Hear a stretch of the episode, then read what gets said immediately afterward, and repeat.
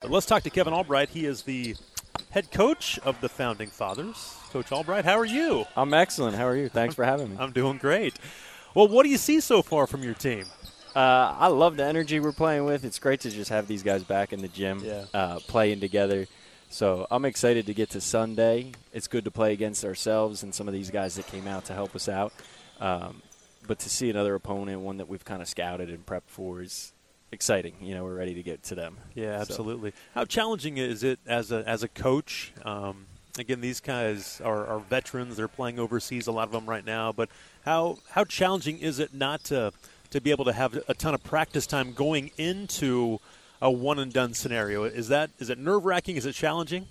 It's a little bit challenging, but these guys are elite basketball minds. They know how to play. They've played before. They're comfortable with each other. Um, so they pick up right where they left off on the court. So I would love to coach these guys year round, um, truth be told. But uh, they get right back to it. And like I said, they all know how to play at a really, really high level. So they step on the court and they can read each other pretty well and get to their spots. I say a lot of these the guys did actions. play with each other before, so again they know each other fairly well. Talking to Dre and, and Ron, it's just it's like riding a bike when they get on the floor together. They kind of read each other. But you know how? Take me back to your days at JMU and, and being a student manager. And did you ever think something like this would, be possible? Absolutely not. I loved every minute I spent there. Um, again, these guys are great personalities, so we had some great experiences. I never would have thought this, and I was always familiar with TBT, but uh, once we left, me and Joe kind of talked about getting a team together. We tried for a few years uh, unsuccessfully, and then last year we got in. So for last year to become a reality, and then this year to kind of take the next step and have a training camp and things like that is just awesome. It's I was awesome. say how, how big was that? Is that to have that training camp to get some work in before you guys play on Sunday? I think it's huge. I think it's a big help for us, even just personality wise. You know, it's not like you just get off a plane or guys come from all over the country and, uh, all right, we got to go play. You know, just to be able to have meals and be around each other and no personalities. And it's good. It's been I, good. I'm sure last year was a challenge, wasn't it? Just you just kind of show up and play. Yeah, it was tough. It was tough. We we put up a good fight. You did. Uh, unfortunately, we didn't come out with the W, but uh, I was super impressed with what they did, given the circumstances where they Yeah. just come together and play. We're talking to Kevin Albright. He's the uh, head coach of the Founding Fathers. They'll get underway on Sunday in the TBT as they take on Herd That, an alumni team from Marshall. And as you uh, as you guys are now back in for a second year, how rewarding is it? Because again, it was a lot of work to try and get into the TBT. You were denied a few times. Finally got in last year. But how rewarding is it to, to finally be a part of this? It's extremely rewarding, and I have to give uh, Joe a ton of credit. He works super tirelessly, getting all the logistics and everything, and being kind of the contact point through TBT. But uh, leading up to it, we have our uh, issues and stuff like that that can be frustrating. But now that we're here with these guys, it's it's incredible experience, and Sunday will be the same. So It's a lot of hard work, isn't it? it's a lot of work. It's a lot of work. It's rewarding, like I said. Once we Yeah. get to be here with these guys, it's it's great. We're back in the gym doing what we love. You know, do you kind of let them do what they want to do, or do you have set stuff that, that you call for them? We have a few things. You know, I'd like to put them in certain situations uh, where hopefully we can succeed. But as I mentioned, these guys are they're professionals. You know, they're they're high level basketball players. They know how to play. Um, so I let them do what they want. I don't want to get in their way, but uh, I use my experiences to kind of put them in situations where we can succeed. Okay, Dre, get up and walk. You're fine. You're fine. Dre took a little spill. We, Yeah. let, let's hope. I think he's okay. I think he's good. My heart sunk for just a little bit. Mine I'm sure as well. I yours did. My heart missed a beat there.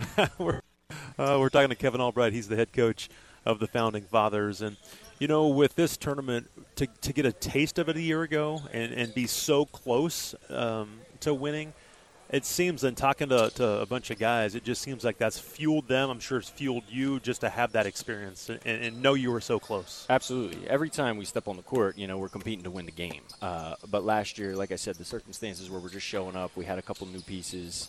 Um, our expectations were to compete and to win for sure. Um, but we, we didn't really know what the expectations were, you Right. know. So this year, um, we know what to expect. We know we can play with the best, and uh, we're coming to win some games.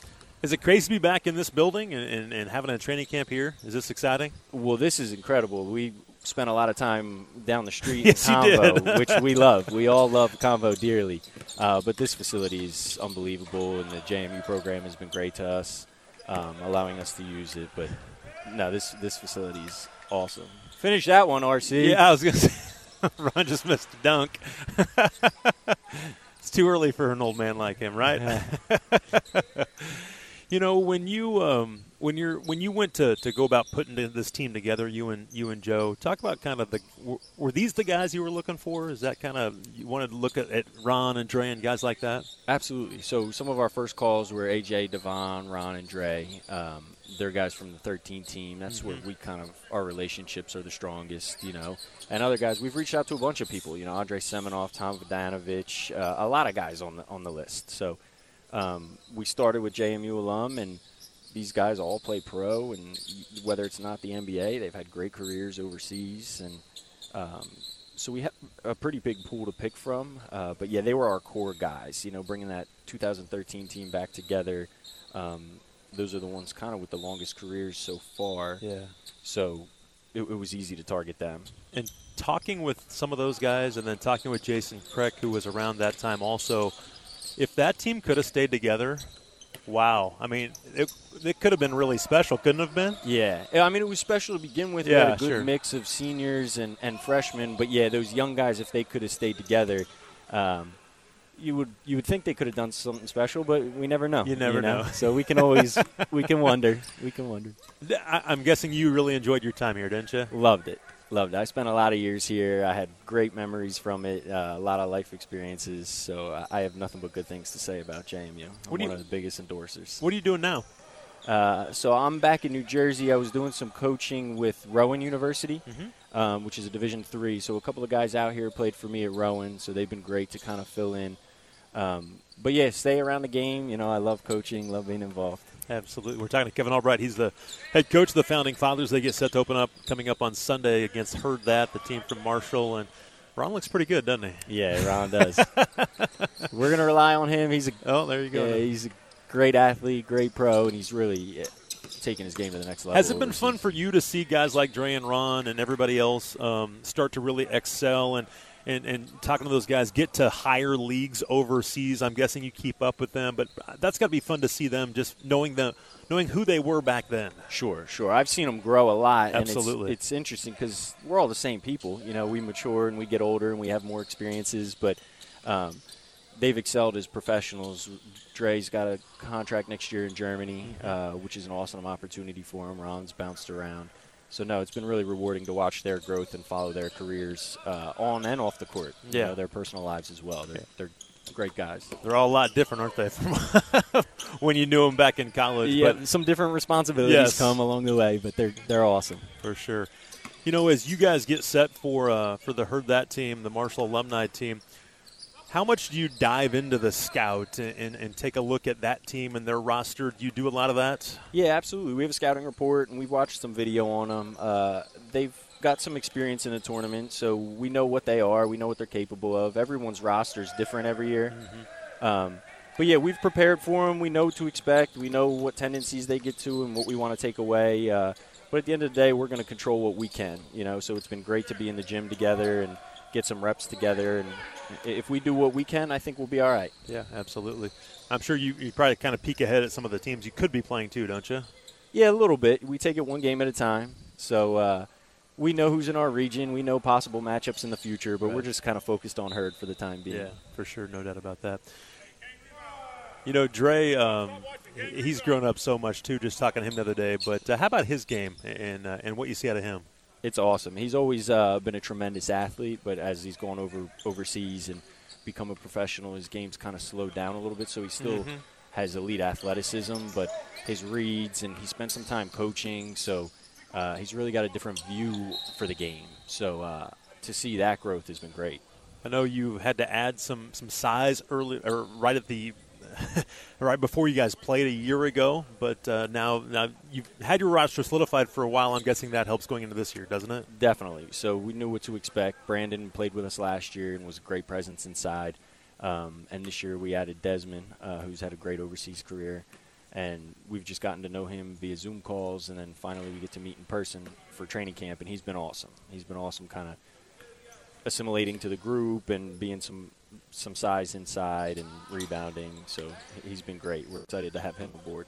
How does it work to get some of the non-JMU guys? I'm guessing it's just relationships with some of the, the guys you have on your team, isn't it? That's it. It's networking. Who's played who in different leagues or different countries, or maybe who knew each other growing up or in college, or who was coached by the same. It's just networking Right. and, and who knows who. Yeah, no it's doubt. a small community.